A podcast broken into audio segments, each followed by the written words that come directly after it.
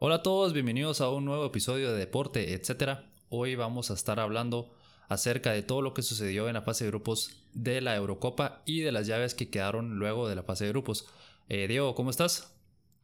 ¿Qué tal, Alex? Muy buenas tardes, todo bien, emocionado por esta buena Eurocopa. ¿Vos qué tal? Aquí, bien, bien, también. La verdad es que han habido muy buenos partidos y muy buenos cierres de grupos. Así que vamos a empezar de lleno con el grupo A de la Eurocopa 2020. Eh, en este grupo estaba Italia, Gales, Suiza y Turquía y pues finalizó con Italia en el primer lugar con 9 puntos, invicto, eh, sin goles recibidos. Eh, luego le siguió Gales en segundo lugar con 4 puntos, Suiza en, tercer lugar perdón, con 4 puntos y Turquía pues se quedó en el fondo del grupo sin acumular ni un solo punto. Decime, ¿qué pensás de, este grupo, sobre todo de Italia, que ha tenido una excelente Eurocopa hasta el momento? Pues sí, es impresionante ver a estos equipos italianos, ¿verdad? O sea, a los jugadores que tiene, porque Italia históricamente siempre ha sido un equipo que se defiende, ¿verdad? Como que nunca ha sido aquel equipo que da miedo por ataque ni que golee. Y en esta Eurocopa lo hicieron, pues lo han hecho extremadamente bien. Tienen una racha impresionante de partidos invictos, igual sin recibir gol. O sea, creo que Roberto Mancini realmente le dio la vuelta a este equipo. Y puede ser sorpresa, ¿verdad? Porque obviamente Italia siempre es una amenaza, pero creo que no muchos lo teníamos en la lista de posibles campeones.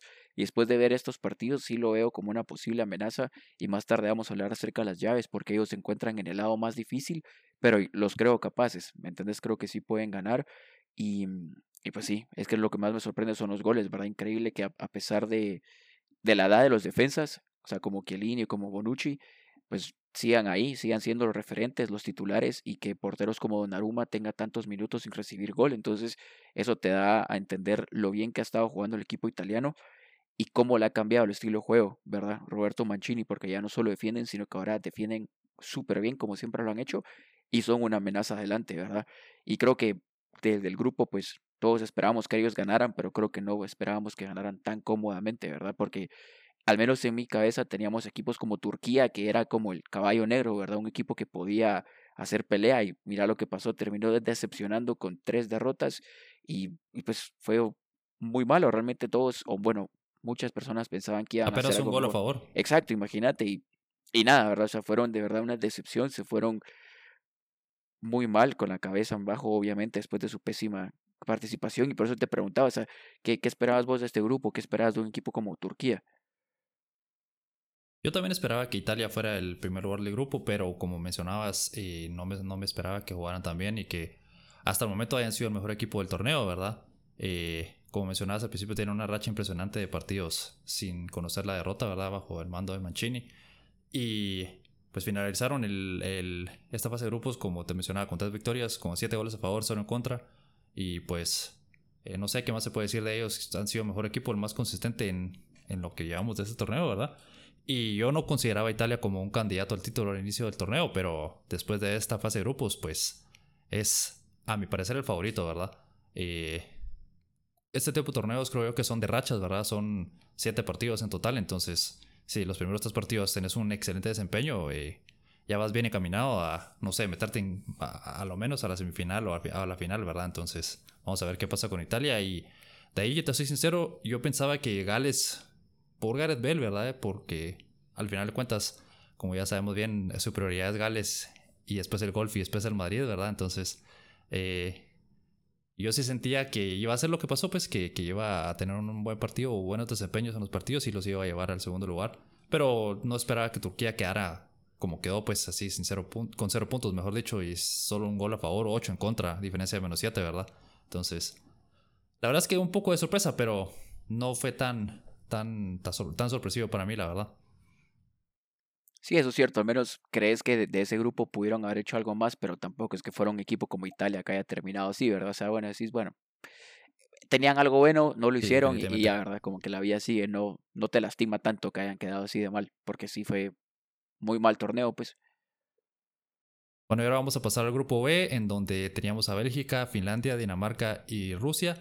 Eh, pues sin sorpresa, Bélgica se llevó el, primer lugar del grupo con nueve puntos y tres, tres victorias, siete goles a favor, un gol en contra, ¿verdad? Eh, le siguió Dinamarca, que esa victoria contra Rusia le sirvió para llevarse al segundo lugar del grupo por diferencia de goles y clasificarse a la siguiente ronda, ¿verdad? Y en tercer lugar teníamos a Finlandia.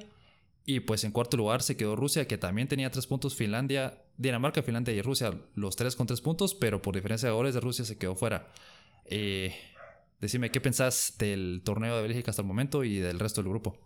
Pues creo que lo de Bélgica es algo que esperábamos, ¿verdad? Más en este grupo. Cuando vimos el grupo, creo que todos pensábamos que Bélgica iba a pasar así, ¿verdad? Con paso perfecto. La verdad es que la Eurocopa de jugadores como Lukaku, como De Bruyne también han sido impresionantes. Lukaku ya metió tres goles. Y vos y yo hablábamos en el partido Bélgica contra Dinamarca, ¿verdad? Que el primer tiempo Dinamarca dominó a placer y en el segundo tiempo entró De Bruyne y cambió todo el estilo de juego Bélgica. Terminaron ganando el partido. Y creo que pues yo siempre he pensado que un buen candidato es, Bélgica, ¿verdad? Para ganarse el título y después de ver la fase de grupo, pues sigo pensando lo mismo, más por los goles, ¿verdad? Porque, por ejemplo, más tarde vamos a hablar por equipos como Inglaterra que ganaron el grupo, pero anotaron solo dos goles. Entonces, cuando ellos juegan con un equipo bueno como Bélgica o como Italia, por ejemplo, seguro van a perder. Y Bélgica pues hizo todo lo contrario, ¿verdad? 3-0 a Rusia, 2-1 a Dinamarca, 2-0 a Finlandia, entonces ganó el grupo de manera muy fácil, como te digo, como todos lo esperábamos. Y lo que venía abajo creo que nadie se lo esperaba, creo que el primer partido que gana Finlandia contra Dinamarca fue tal vez pienso que afectado por la situación de Eriksen, ¿verdad? Por todo lo que pasó, tuvieron que regresar al campo, Dinamarca dominó el partido pero falló un penal y creo que todos esperábamos que un equipo nuevo como Finlandia se fuera de la Eurocopa sin puntos, ¿verdad? Pero al final jugaron muy bien ganaron ese primer partido, perdieron contra Rusia y perdieron contra Bélgica. Y realmente no entiendo por qué ellos se quedaron fuera, porque según yo era el enfrentamiento directo lo que valía más en este tipo de torneos y Finlandia le ganó a Dinamarca. Pero estaba leyendo que cuando están todos empatados por, con tres puntos, ¿verdad? Entre Dinamarca, Finlandia y Rusia, ahí es que ya el desempate se hace directamente por goles.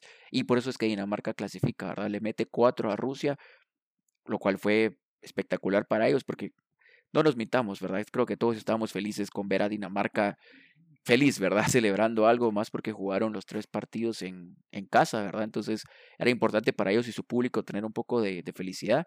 Y creo que Dinamarca es un equipo muy bueno, ¿verdad? Que sí puede hacer daño. Y pues lástima por Finlandia, que se quedó, ¿verdad? Por diferencia de goles. Y Rusia creo que fue la decepción en este grupo, porque ellos jugaron también sus partidos en casa, ¿verdad? Dos de tres los jugaron en casa y los dos que jugaron en casa perdieron, eh, perdón, perdieron el primero, ganaron el segundo y fueron destrozados por Dinamarca. Y creo que Rusia hizo un buen mundial, ¿verdad? Entonces como que te deja ese mal sabor de boca al equipo.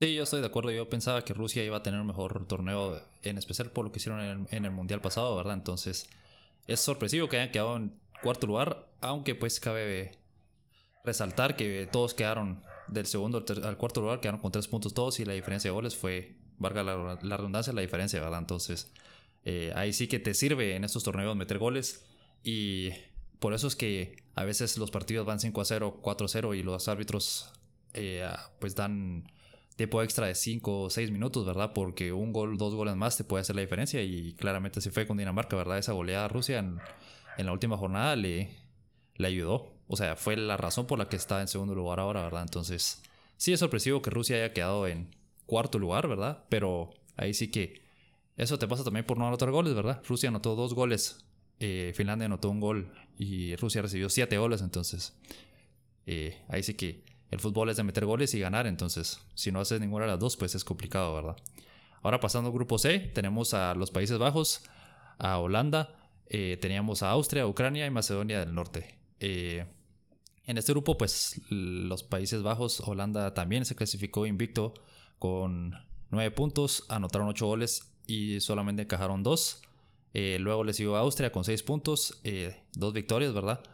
4 eh, goles a favor, 3 goles en contra. Y luego Ucrania en tercer lugar, que acumuló 3 puntos. Y en el cuarto lugar, pues no es ninguna sorpresa, pero Macedonia del Norte se fue sin, sin puntos de esta Eurocopa, ¿verdad? ¿Qué, ¿Qué, pensás del torneo de Holanda? ¿Qué pensás del desempeño de, y de todo lo que se hablaba antes del inicio del torneo de Frank de Boer, ¿verdad? Que, que no tenía clara su alineación y había muchas dudas, pues hasta el momento está zanjando las dudas, ¿verdad?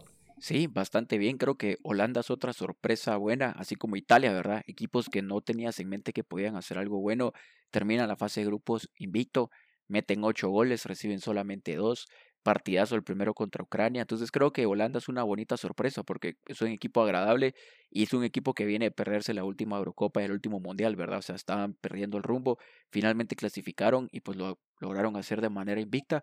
Creo que en este grupo pasó lo que tenía que pasar, ¿verdad? Creo que Holanda primero, Austria segundo, Ucrania tercero y Macedonia al norte de último, todos lo habríamos apostado al principio de la Eurocopa. Y pues interesante lo de Austria, ¿verdad? Porque tienen buen equipo, la verdad es que tienen buenos jugadores y pueden ser un caballo negro, ¿verdad? Obviamente no creo que sea lo suficiente como para ganar el torneo, pero sí te pueden complicar un partido o pueden eliminar a alguien fuerte, ¿verdad? Por lo mismo que son buen equipo y son fuertes defensivamente y eh, realmente eso es lo que más me sorprendió del grupo, ¿verdad? Ucrania, pues malera que hayan pasado porque siento que jugaron muy bien contra Holanda y le hicieron un buen partido a Austria, lograron pasar como mejor tercero con diferencia de menos uno. Y lo de Macedonia al Norte, pues obviamente no nos sorprende, pero me alegra ver equipos así en, en Eurocopas, ¿verdad? Es un histórico como Gora Pandev, que vos y yo lo vivimos en su época de oro con el Inter, ¿verdad? Que el Inter del 2010, que por cierto, un dato curioso, él es el último jugador que estaba activo de ese Inter del 2010 y que ya, pues ahora que ya se acabó su Eurocopa y se retiró, ya no queda nadie activo de ese equipo. Imagínate, ya estamos, ya estamos creciendo para que ya todos estén retirados. Pero, pero sí es bueno ver equipos así, ¿verdad? Porque te da, le da a ellos un poco de espacio para que sus jugadores sean más conocidos y para nosotros los aficionados poder conocer nuevos jugadores y nuevos equipos. Pero al final creo que como te decía, no hubo sorpresa y sí considero que Holanda puede ser una amenaza. Sí, la verdad es que sí puede ser una amenaza, pero yo creo que a diferencia de países como Italia, ¿verdad? Que mencionabas hace un momento, eh, que tal vez no están, pues no se esperaba o pronosticados a que fueran a ser tan buenos en el, torneo, eh, no creo que sean tan fuertes y, no, no sé, tal vez sí les va a alcanzar para pasar a la siguiente ronda, ¿verdad? Eh, para pasar de octavos a cuartos, pero de ahí no sé qué va a suceder, ¿verdad? Entonces, sí, este grupo se fue sin, sin sorpresas, la verdad. Es bonito ver a un jugador como Goran Pan de jugar una Eurocopa, ¿verdad? Y hacer que su equipo, pues que su país, más allá del norte, que históricamente no es una selección importante, ¿verdad? Y que llegue a este torneo, pero también tiene su contraparte, ¿verdad? Eh, la expansión de, equipos en la Eurocopa lleva a esto, ¿verdad? Que equipos muy débiles, ¿verdad? Estén en torneos internacionales y pues a la larga, no sé si es bueno o malo, ¿verdad? Tal vez es bueno para esos equipos llegar a estas instancias, pero en términos generales para el nivel de la Euro o al nivel, nivel del torneo, pues no sé si es bueno o malo, ¿verdad? Pero al final así fue y, y ni modo. Pero bueno, ahora vamos a pasar al grupo D. En este grupo estaba Inglaterra, República Checa, Croacia y Escocia. Y pues Inglaterra se clasificó en el primer lugar del grupo con dos victorias y un empate. Eh, en segundo lugar clasificó Croacia con un juego, con una victoria, perdón, un empate y una, y una derrota, ¿verdad? Con cuatro puntos. Eh, la República Checa también finalizó con los mismos puntos y los mismos partidos ganados, pero con una diferencia de goles, con un gol menos de diferencia, entonces por eso es tercer lugar. Pero aún así está clasificada a la siguiente ronda y Escocia pues finalizó en el cuarto lugar del grupo. Eh, contame qué te ha parecido el desempeño de tu selección favorita Inglaterra. Muy malo, la verdad, decepcionante, porque ganaron el grupo, ¿verdad? Con siete puntos, lo ves en papel y crees que es un buen resultado, pero metieron solamente dos goles. El partido de Croacia estuvo bueno, que le ganaron 1-0. Luego contra Escocia fue un partido patético que quedaron 0-0. Hasta ese momento en dos partidos tenían tres tiros a puerta, imagínate, o sea, fue, fue muy malo. Y contra la República Checa, que ganaron 1-0, creo que metieron el gol que necesitaban y a partir de ahí se empezaron a defender. Entonces, pues obviamente creo que hicieron la tarea, ¿verdad? De este grupo. Pienso que todos pensamos lo mismo, ¿verdad? Que Inglaterra tenía que ganar el grupo, lo logró pero creo que deja muchas dudas. Vamos a hablar un poco más tarde de lo de las llaves, pero por ejemplo se va a enfrentar un equipo alemán que históricamente siempre lo ha pasado encima a Inglaterra y que juega mejor. O sea, simplemente por ser el primero de grupo no te garantiza nada, ¿verdad? Estás jugando contra un equipo alemán que probablemente les va a ganar y es porque no concretan. Estaba viendo datos, por ejemplo, Harry Kane lleva dos goles en sus últimos 14 partidos, tanto de Premier League, Inglaterra, y ahorita jugando con la selección, ¿verdad? Y estaba viendo que dentro de la selección tampoco le han dado mucho juego, siendo que no tienen una solución para el delantero derecho, no tienen una media que esté establecida, ¿verdad? Entonces creo que no hay generación de juego, no hay nadie que, esté, que sea creativo para hacer algo, para darle jugadas de gol a Harry Kane. Entonces creo que esta selección inglesa otra vez va a dar mucho que desear, creo que no van a poder hacer nada lejos o llegar lejos, ¿verdad? Por lo mismo que te digo que creo que Alemania los va a eliminar en octavos de final. Y, y pues sí, decepcionante, la verdad, porque esperas más de ellos, ¿verdad? Por ejemplo, contra Escocia, yo esperaba que ganaran y cómodamente, porque en papel ellos son el mejor equipo del grupo, ¿me entendés? Yo creo que tienen de los mejores jugadores del planeta, o sea, en papel jugador por jugador están al nivel de Bélgica y Francia, así de buenos son sus jugadores, ¿verdad? Igual que Alemania, pero solo no logran jugar en equipo, entonces ya te empezás a preguntar si el entrenador tiene algo que ver, ¿verdad? Si es Gareth Southgate el que no logra encontrar la solución que necesita el equipo, si ya le dieron suficiente tiempo para lograr algo y no lo va a lograr, ¿verdad? Si necesitas un cambio. Y creo que se va a ver en el partido contra Alemania, porque considero que el equipo de como tío tiene mucho potencial, tiene muy buenos jugadores y van en el lado fácil del cuadro, ¿verdad? Al igual que el Mundial del 2018 que se fueron por el lado fácil, llegaron hasta las semifinales, en esta Eurocopa se van por el lado fácil también y podrían llegar a las semifinales si en caso le ganan a Alemania, ¿verdad? Entonces, como vos decís, esto es un torneo de momento, ¿verdad? De, de tener ese impulso por ese momento. Entonces creo que si logran encontrarlo en este partido, sí pueden llegar lejos, pero viendo lo que, lo que yo vi en estos tres partidos no me da mucha ilusión, ¿verdad?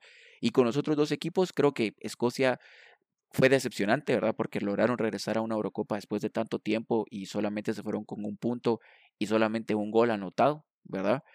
Y mm, pues Croacia creo que hace, hace bien, ¿verdad? Es el actual subcampeón del mundo e hizo una buena Eurocopa, creo que sacó la, la tarea contra los equipos como República Checa y contra Escocia. O sea, hizo lo que tenía que hacer, ¿verdad? Al empatar con República Checa y ganar la Escocia, logró clasificar en el último momento y va a pasar como segundo de grupo. Entonces, logró hacer lo que, lo que tenía que hacer, al igual que República Checa, que pasa como mejor tercero. Entonces, creo que fue un grupo muy bueno en donde, como vos decís, equipos como Inglaterra o Croacia pueden agarrar ese momentum en este momento, ¿verdad? República, eh, perdón, Croacia le ganó 3-1 a Escocia y se va a enfrentar a España en los octavos de final. Este juego hace cuatro años o hace seis años, vos y yo habríamos dicho fácil, España golea.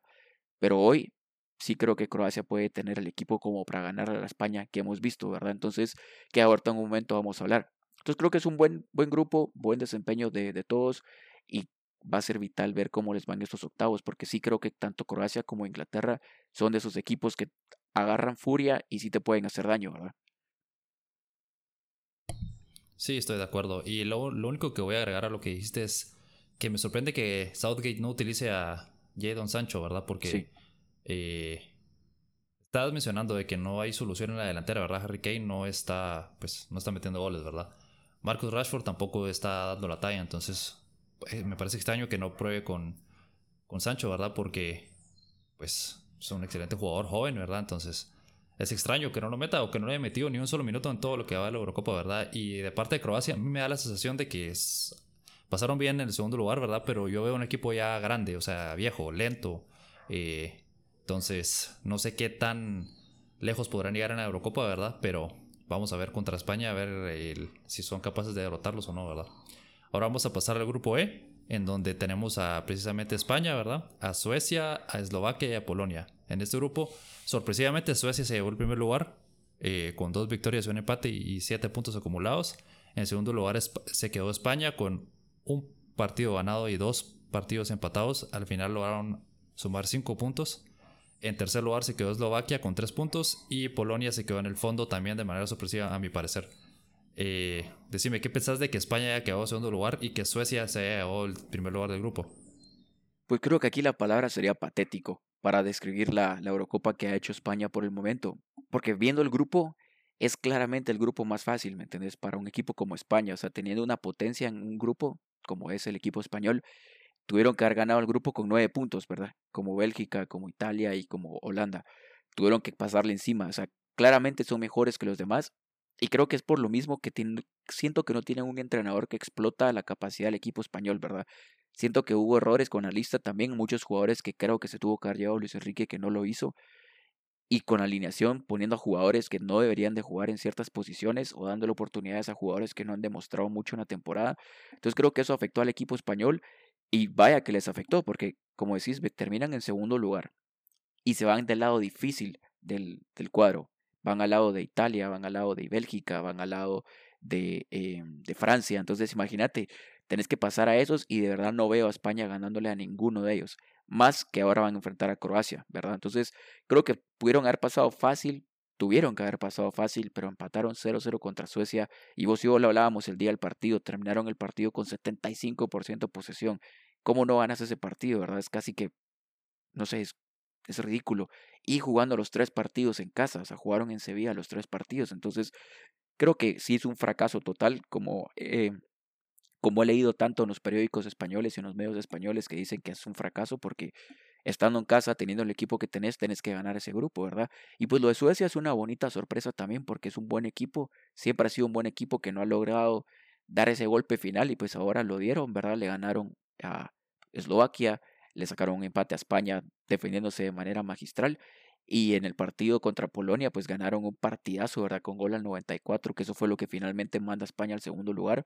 Entonces, buena participación de ellos. Creo que lo de Eslovaquia es de esperarse. Realmente es un buen equipo, pero no, no esperas que haga mucho, ¿verdad? O sea, que solo que sea incómodo para los otros equipos.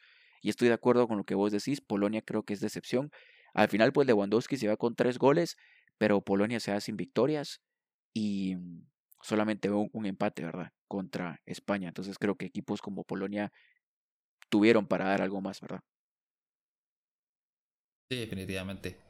Eh, a mí yo me quedo con la imagen de España, y como mencionabas, el 75-25 de posesión contra Suecia, ¿verdad? Y más que eso, 800 pases, más de 800 pases completos. Creo que 700 de esos fueron hacia el lado, ¿verdad? 10, o perdón, 100 han de haber sido para adelante, ¿verdad? Entonces, esa imagen es la que yo más me quedo con España, ¿verdad? De, ese juego, como mencionábamos, anticuado, del tiki-taka, de te la doy, me la regresas, te la doy, me la regresas infinitas veces sin avanzar, ¿verdad? Entonces, Siento que la victoria contra Eslovaquia de 5 a 0 ahorita en el cierre del grupo, pues como que limpia un poco eh, la imagen de España, ¿verdad? Pero también estoy de acuerdo que es, ha sido una mala Eurocopa para ellos y vamos a ver si son capaces de derrotar a Croacia, ¿verdad? Y te pregunto, aprovechando que decís eso, perdón, perdón que te interrumpa, pero que quería meter este tema aprovechando. ¿Qué pensás de Morata, de la Eurocopa de Morata? Hoy falló un penal, o sea, hoy que estamos grabando el podcast, te jugó la última jornada, ¿verdad? Falló un penal, ha estado peleando con la prensa, peleando con los aficionados. Y, o sea, ¿qué, qué pensás de su Eurocopa? ¿Crees que él es el 9 que necesita España? ¿Crees que le puede dar la vuelta?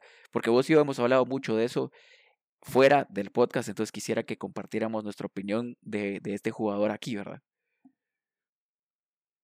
Sí, mira, yo no creo que él sea el 9 adecuado para España. Yo preferiría ver a otro adelante, ¿verdad? Como Moreno, por ejemplo.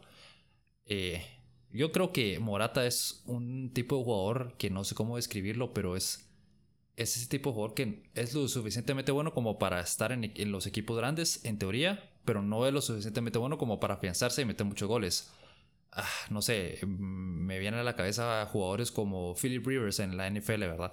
Que fue titular por más de 15 años con los Chargers, ¿verdad? Y era lo suficientemente bueno como para estar ahí de titular, pero nunca fue lo que necesitaban los Chargers para llegar al siguiente nivel, para llegar a un Super Bowl, para ganar un Super Bowl. Entonces estás atrapado, pues estás atrapado con un jugador que no te da lo suficiente para ser exitoso, ser campeón, pero que no tienes a alguien nadie más mejor. Entonces, ¿qué haces?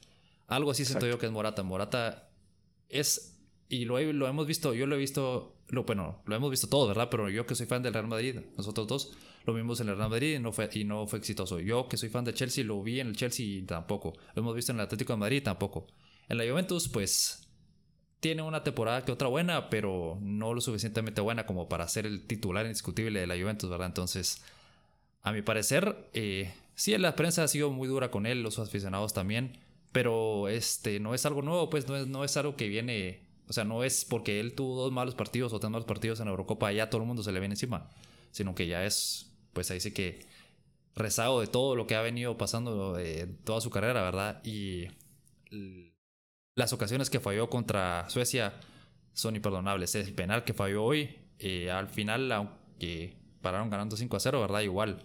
Entonces, no sé, me parece extraño que un jugador le den tanta como beneficio de la duda, ¿verdad? Y al final siga siendo titular y siga estando ahí porque pues no ha dado la talla, ¿verdad?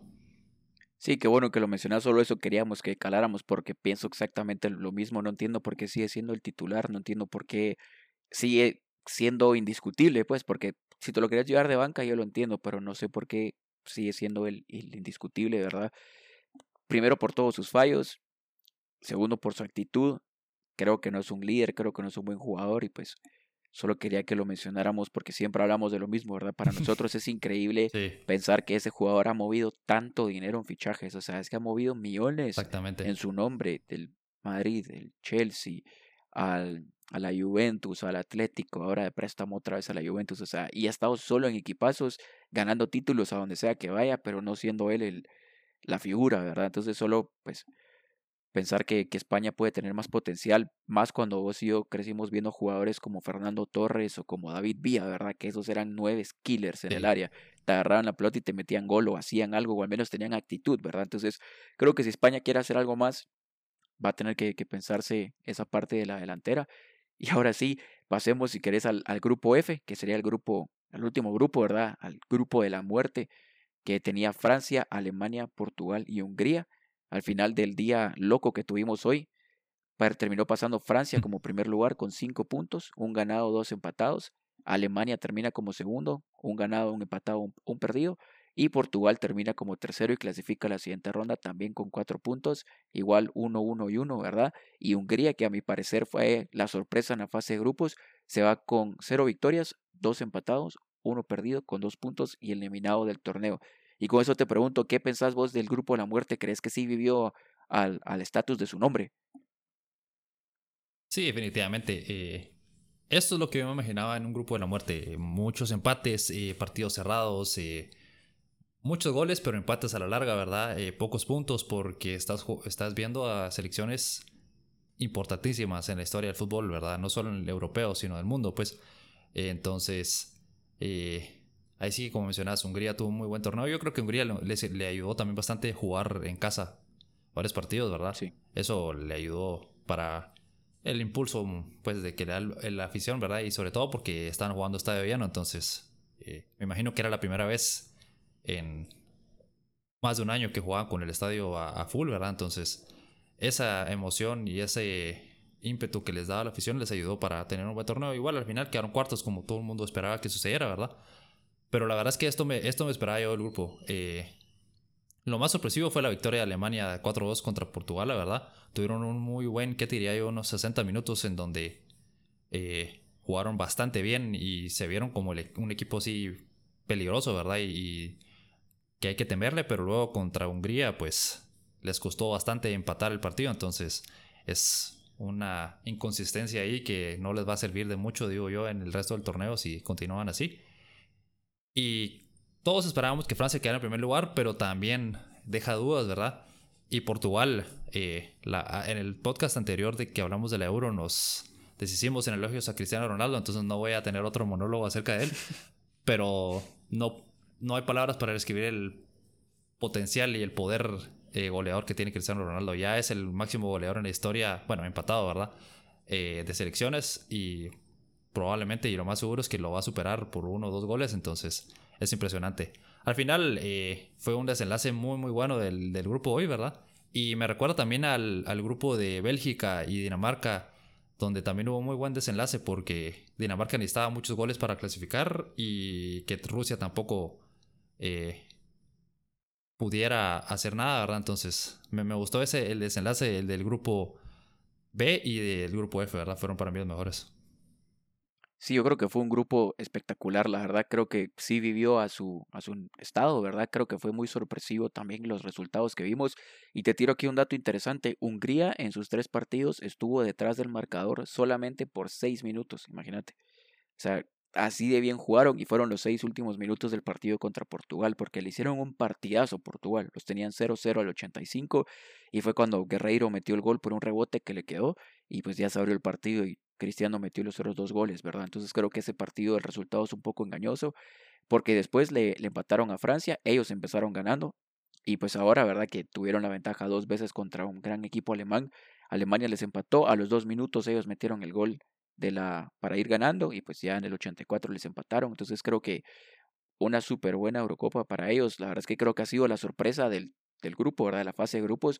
O sea, estuvo tan loco hoy los partidos que en un momento Portugal estuvo eliminado o sea, solo hoy, con la combinación de resultados, Portugal fue primero, segundo, tercero y hasta cuarto en algún momento. Entonces, así te da a saber qué tan loco estuvo el grupo, ¿verdad? Qué tan cerrado estuvo. O sea, de verdad pudo haber un escenario en donde Portugal se quedaba fuera. Incluso Alemania por un momento estaba fuera también. Entonces fue un gran, gran grupo y como vos decís, ayudó muchísimo a que jugaran en casa, que estoy viendo la cantidad de aficionados y en cada partido que se jugó en Budapest habían 55 mil personas y el público es, era impresionante cómo levantaban al equipo de, de Hungría, ¿verdad? Y creo que los demás partidos pues vivieron a su, a su nivel, ¿verdad? Estamos viendo los últimos dos campeones del mundo, al actual campeón de Europa, y fueron unos partidazos, todos metieron bastantes goles, muy cerrados, muy emocionantes. El partido que vimos de Portugal con Francia, ¿verdad? Dos goles de Cristiano Ronaldo, dos goles de Karim Benzema, partido de ida y vuelta. El de Alemania también estuvo... Tres penales, por cierto, que... Sí. y también es por el, árbitro, ¿verdad? Creo que vos y yo que vemos mucho la liga sabemos que un árbitro como Mateo Laos no es precisamente el mejor y, y esos penales habían un par que se inventó, creo yo, que el primero de, de, Francia fue inventadísimo, creo yo, y al final del partido hubo un penal clarísimo que le hace Portugal a Francia que no lo pita, que creo que es para compensar el penal, el penal que sí le pitó a Francia, ¿verdad? Entonces, eh, pero bueno, ese es otro tema, ¿verdad? Pero en fin, creo que fue un gran grupo. Y como vos decís, creo que pasó lo que tenía que pasar, que Francia ganara el grupo, pero creo, creo que nadie anticipó que iba a ser así de cerrado. Sí, definitivamente. Eh, eso es otra cosa que te iba a mencionar, pues ahí sí que muchos colocábamos, me incluyo, ¿verdad? Francia como el favorito para ganar la Euro y no es que lo deje de ser, pero pero comparado con Italia, por ejemplo, que no dejó dudas del buen nivel que tiene, Francia sí dejó un poco de duda, ¿verdad? Entonces, vamos a ver cómo le va en el resto del torneo, ¿verdad? Pero como mencionás y como hablábamos, ¿verdad? Muy buen grupo y, y excelente manera de cerrar la fase de grupos de la Euro 2020. Eh, bueno, con esto vamos a ir a nuestra primera pausa y vamos a regresar a hablar ya de lleno de las llaves de los clasificados a octavos de final de esta Euro.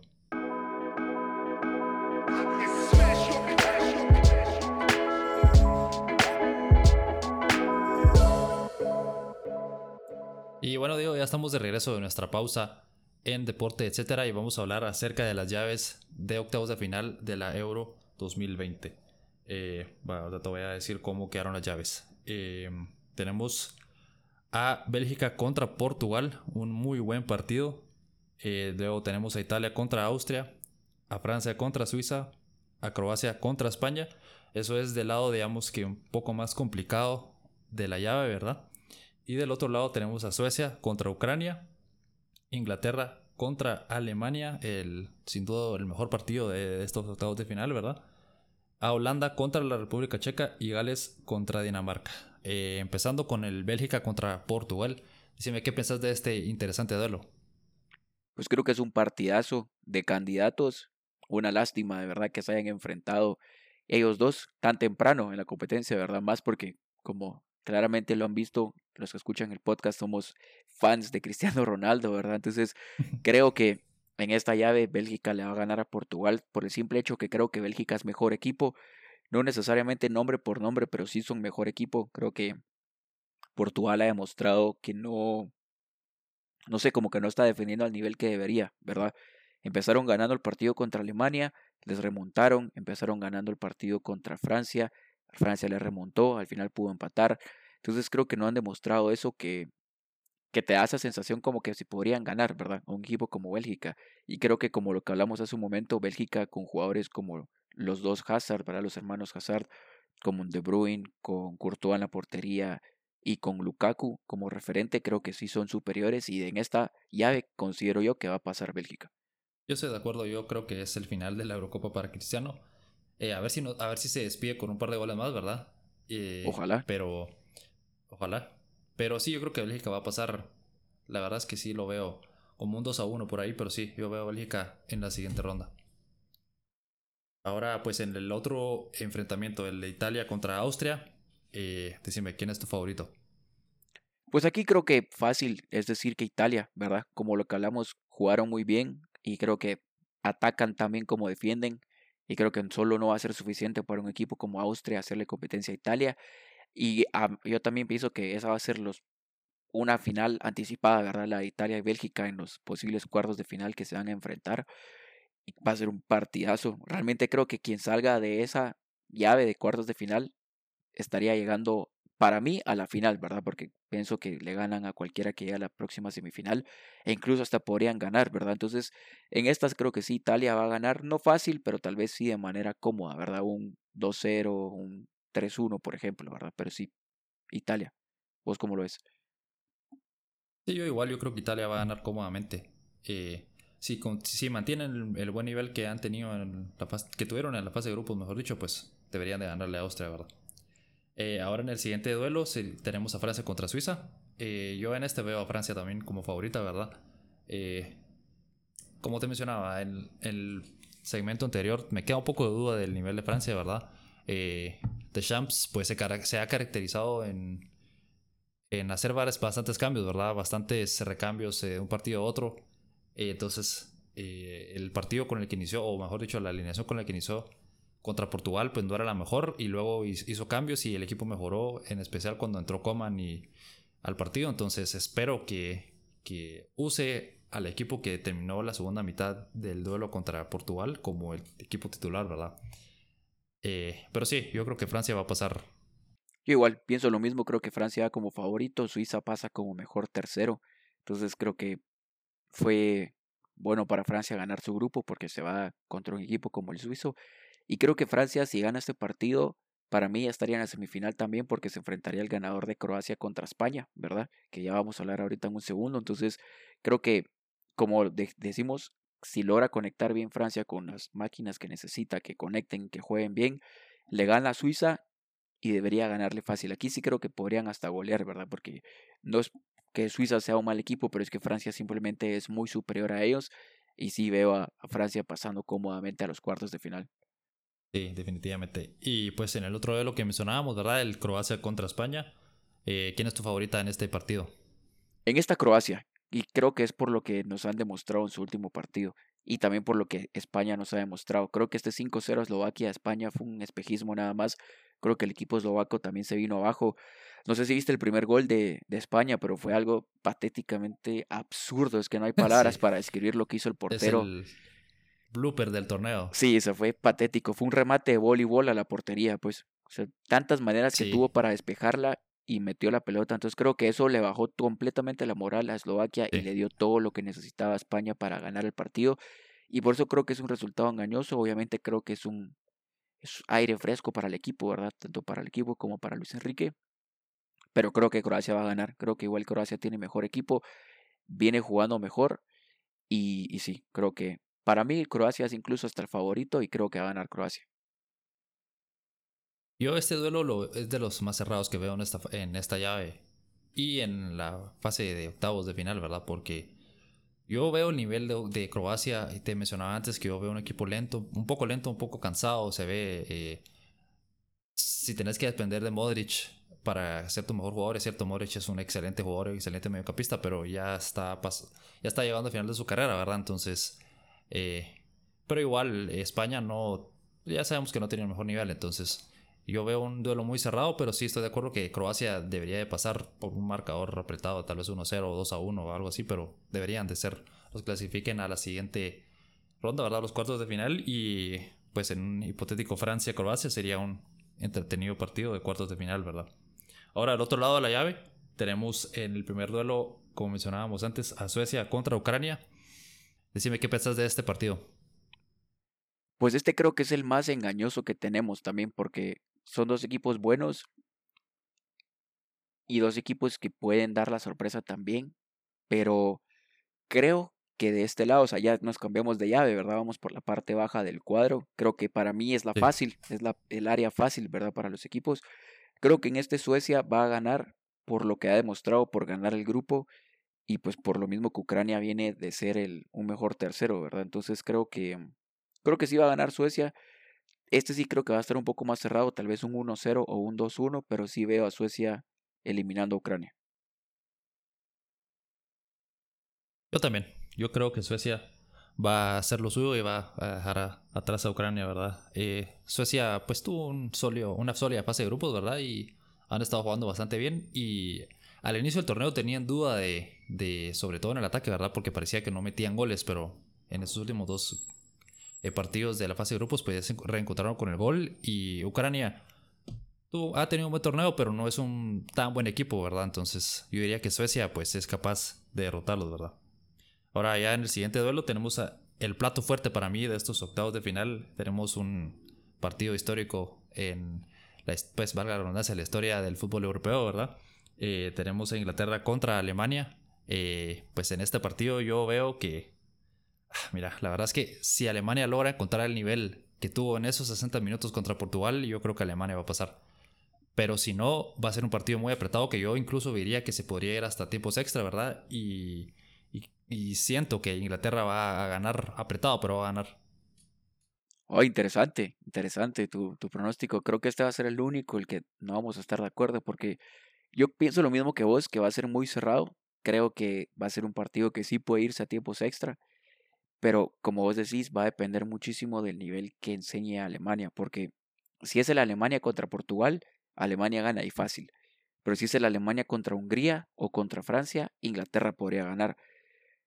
También lo, lo que digo es que lo que no me da ilusión como aficionado a la selección inglesa es que el equipo no ha demostrado nada, ¿verdad? No ha demostrado nada que me dé a mí esperanzas de decir, bueno, no, esta vez sí le vamos a ganar a Alemania, ¿verdad? Porque Alemania históricamente le ha pasado encima a Inglaterra. Eh, si obviamos la final de 1966 del Mundial, donde Inglaterra gana en tiempos extra 4-2 su único título mundial, Alemania siempre le ha ganado a Inglaterra. Siempre encuentra la manera de ganarles, de dejarles en penales, o no sé, ¿verdad? Pero es una, mal, es una mala memoria para para mí ver a Alemania en el torneo y tan rápido en, cuartos, en octavos, perdón. Pero sí, lo que vos decís creo que es clave. Va a depender mucho no de tanto qué tan bien juega Inglaterra, sino de qué Alemania vamos a ver. Y lo bueno es que creo yo que quien gane de esta llave también tiene el camino muy fácil o más accesible a la semifinal por, e incluso a la final, ¿verdad? Como es lo que te digo que tenemos, es el camino fácil. Después sería Suecia o Ucrania y en una hipotética final podría ser Holanda, República Checa, Gales o Dinamarca, ¿verdad? Entonces creo que quien gane de, estos dos, para mí pues, es semifinalista casi seguro y un 60% finalista, ¿verdad? Porque también pienso en el estado anímico que te puede dar tanto para Alemania eliminar a un histórico como Inglaterra o para Inglaterra eliminar a un enemigo mortal como Alemania, ¿verdad? Entonces va a ser muy influyente eso y estoy de acuerdo con vos que va a ser así cerrado, pero yo sí creo que vamos a ver una buena versión de Alemania, como siempre lo ha hecho, ¿verdad? En las competencias, Alemania siempre aparece y siempre termina entre los primeros cuatro, así que en esta creo que sí va, a pasar Alemania. Sí, yo creo que los alemanes tienen mucho más recambio que los ingleses, eso sí, o sea, tienen más jugadores en ataque que pueden entrar a cambiar el partido, así que por eso lo veo apretado, pero bueno, vamos a ver qué sucede, ¿verdad? En el siguiente duelo tenemos a Holanda contra la República Checa. Eh, pues aquí yo veo que Holanda es la favorita, ¿verdad? Por lo que hicieron en la, fase, en la fase de grupos, porque República Checa es el mejor tercero. Fue uno de los mejores terceros, entonces yo diría que Holanda debería de clasificar sin mucho esfuerzo, o bueno, no, no sin mucho esfuerzo, sin mucha duda, mejor dicho. Sí, yo pienso lo mismo, creo que aquí no hay mucho que agregar ni, ni mucho que hablar, creo que Holanda es mejor equipo por mucho que República Checa y van a ganar a mi parecer deberían de ganar fácil también. Y, mm, y sí, para mí Holanda, y creo que te digo lo mismo que el otro lado, ¿verdad? Creo que quien si gana Holanda este partido, para mí casi sería un semifinalista seguro, porque se enfrentaría al ganador de Gales y Dinamarca, y pienso que Holanda es mejor equipo que ellos también. Sí, y, y Holanda jugando como ha estado jugando, pues no me extrañaría que incluso le ganaran a Alemania o a Inglaterra, ¿verdad? En la semifinal, y si fueran finalistas, ¿verdad? Entonces Sí, yo creo que se han reencontrado con su, pues, con su mejor nivel o un buen nivel como para tener un buen desempeño bajo de Boer en este torneo, ¿verdad? Y como mencionabas antes, en el segmento anterior son casi 10 años de que estuvieron fuera, ¿verdad? Entonces, también a ver si ese, ese ímpetu de haber estado tanto tiempo fuera y de regresar les ayuda en algo, ¿verdad? Pero, pero no. Y en el último duelo de los octavos de final, pues tenemos a la selección de Gales contra la selección de Dinamarca. Un duelo a mi parecer muy interesante. Decime qué pensás de este duelo. Pues yo creo que sí va a estar interesante. Va a estar cerrado, pero sí creo que Dinamarca va a ganar. Creo que Dinamarca es un equipo superior. Porque Gales tampoco ha demostrado mucho. Lo que vos dijiste, Gareth Bale, es cierto, pero tampoco es que ha desplegado su mejor nivel. Creo que Gales pasó porque su grupo tenía para pasar, ¿verdad? O sea, creo que hicieron lo que tenían que hacer pero no creo que van a llegar lejos como la Eurocopa pasada, que llegaron hasta la semifinal, ¿verdad? Sí creo que Dinamarca viene con ese impulso. y con el mejor despliegue de juego, mejor ataque también. Y por eso creo que, Dinamarca va a pasar. Duelo cerrado, ¿verdad? Tampoco creo que vaya a ser fácil para los daneses, pero sí, pongo a Dinamarca en cuartos de final. Sí, de acuerdo. Yo siento que Dinamarca es ahora el como caballo negro del torneo porque sumándole todo el componente emocional de Eriksen, ¿verdad? De, de, todo lo que sucedió en la fase de grupos, ¿verdad? Tienen un muy buen equipo, son sólidos en defensa. Eh, entonces, yo veo que Gales es un rival accesible para ellos, ¿verdad? Y tampoco me extrañaría que le hicieran la vida imposible a Holanda, por ejemplo, ¿verdad? Y que hasta se fueran hasta penales incluso y en penales lograran derrotarlos, ¿verdad? Y, no me extrañaría ver a Dinamarca en la semifinal. Entonces, yo creo que si hay un equipo al que tenemos que tener, pues echarle el ojo y tenerlo ahí como el posible caballo negro en lo que resta del torneo, sería ellos, creo yo. Entonces, yo también creo que Dinamarca va a vencer a Gales. Y por supuesto que todo depende de qué, inspira qué tan inspirado esté Gareth Bell o no en, en el duelo, ¿verdad? Porque hemos visto que él es capaz de, pues ahí sí que, eh, cuando está en su mejor nivel, él se pues comanda el partido y él es el que mueve los hilos de todo y, lo vimos en la fase de grupos, ¿verdad? Entonces vamos a ver qué tan inspirado o qué tan buen nivel tiene en ese partido, pero aún así lo veo complicado, entonces yo creo que Dinamarca va a clasificar. Y pues esto nos deja casi que emparejados en todos los duelos, excepto el Inglaterra contra Alemania. Y mira, yo siempre veo que, no sé, yo, yo pensando en, el, en lo que vamos a hablar del podcast antes de, de iniciar, siempre que empieza un torneo tenemos nuestras predicciones o todos tienen como que dicen, bueno, en este torneo teníamos a Francia que iba a ser el favorito y que iban a llegar hasta la final y que ya todo, bueno, no todo el mundo, pero ya muchos pensábamos que sí, que podían incluso ser campeonas, ¿verdad? Y luego han tenido un desempeño irregular y equipos como Italia, ¿verdad? Que para mí ha sido el mejor equipo del torneo, pues todos pensábamos que no iban a tener un gran torneo, ¿verdad? Entonces, eh, no me extrañaría que de todos nuestros pronósticos, pues, y no es por escudarnos ni nada, ¿verdad? Pero alguno, algún, hubiera alguna sorpresa ahí que uno diría, puchica, no, no me esperaba eso, ¿verdad? No sé, me, me, tal vez Portugal le podría ganar a Bélgica, por ejemplo, ¿verdad? O, o, no sé, ¿qué te diría yo? Ucrania le gana a Suecia y le tiene un, buen desempeño contra Inglaterra o Alemania o algo así, ¿verdad? No sé, no me extrañaría, pero, pero sí. Eh, Vamos a ver qué sucede, ¿verdad? Pero de momento yo sí veo las llaves así como las mencionábamos. Sí, yo pienso lo, mismo. O sea, creo que en todos torneos siempre tenemos algo que decir los que nos gusta el deporte y siempre hay una cosa que no es como debería pasar, ¿verdad? Así como decís, Francia tiene que golear a, yo qué sé, a Hungría y no lo hacen. O Alemania tiene que golear a Hungría y no lo hace uno lo piensa y es lógico y después ya no pasa. Entonces estoy completamente de acuerdo con vos. Creo que cuando estemos hablando de los cuartos de final nos vamos a reír de nuestros pronósticos porque alguna sorpresa va, a pasar. O sea, es imposible que en un torneo de esta magnitud pasen las cosas sin sorpresas. ¿Me entiendes? Siempre hay una sorpresa agradable en el, en el torneo, ¿verdad? Siempre hay algo bueno. Entonces sí creo que nos vamos a estar riendo la otra semana de lo que dijimos.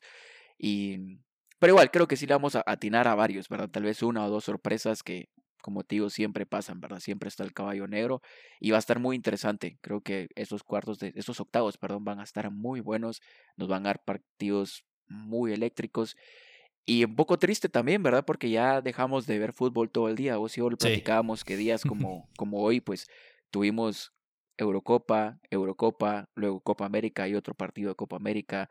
Y en la noche NBA pues ahora ya es casi que solo dos partidos por día y después es cuartos de final, y después semifinales y la final, pues cada vez es menos y lástima que ya vamos llegando al torneo, pero en general creo que ha sido un torneo espectacular, no ha decepcionado los jugadores a un nivel espectacular a pesar de la temporada súper dura que han tenido, ¿verdad? Entonces, creo que ha sido una competencia muy exitosa también con la situación del virus, del público, es muy bueno ver que no hayan escándalos, que el público esté vuelta en los estadios y que podamos tener unas semifinales y final que se van a jugar en Wembley con más de 60 mil personas, ¿verdad? Con el 75% del aforo, que son 60 mil personas. O sea, va a ser impresionante ver esa final, ese estadio Wembley lleno con aficionados y gente unida, ¿verdad? Entonces sí, buen torneo por el momento.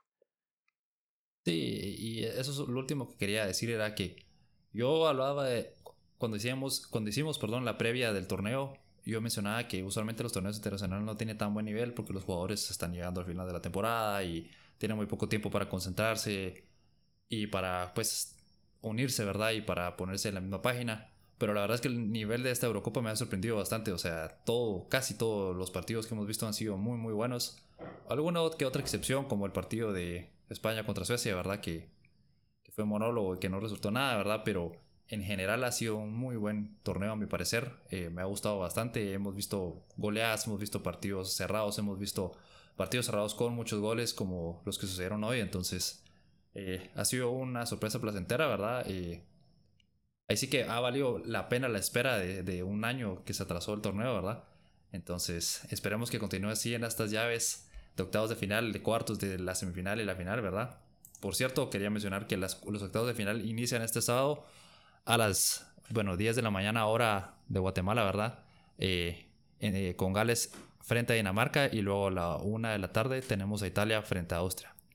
Eh, pues eso ha sido nuestro análisis de la fase de grupos y nuestra pues pequeña previa y de los octavos de final de estos de esta Euro 2020 les quería recordar a todos que nos pueden seguir en Instagram en deporteetcétera.podcast eh, ahí van a encontrar también nuestros Instagrams personales, ¿verdad? El mío y el de Diego.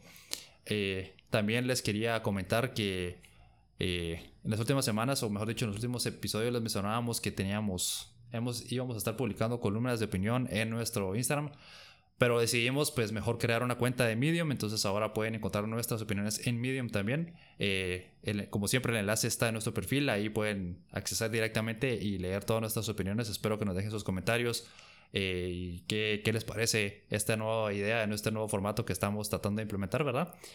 Y pues vamos a regresar la próxima semana para seguir analizando todo lo que sucede en la Euro. Eh, tenemos que hablar también de la NBA, que está bastante emocionante, y pues de la Copa América, ¿verdad? Entonces, eh, gracias a todos por escucharnos, gracias Diego por tu tiempo y nos vemos en un futuro episodio.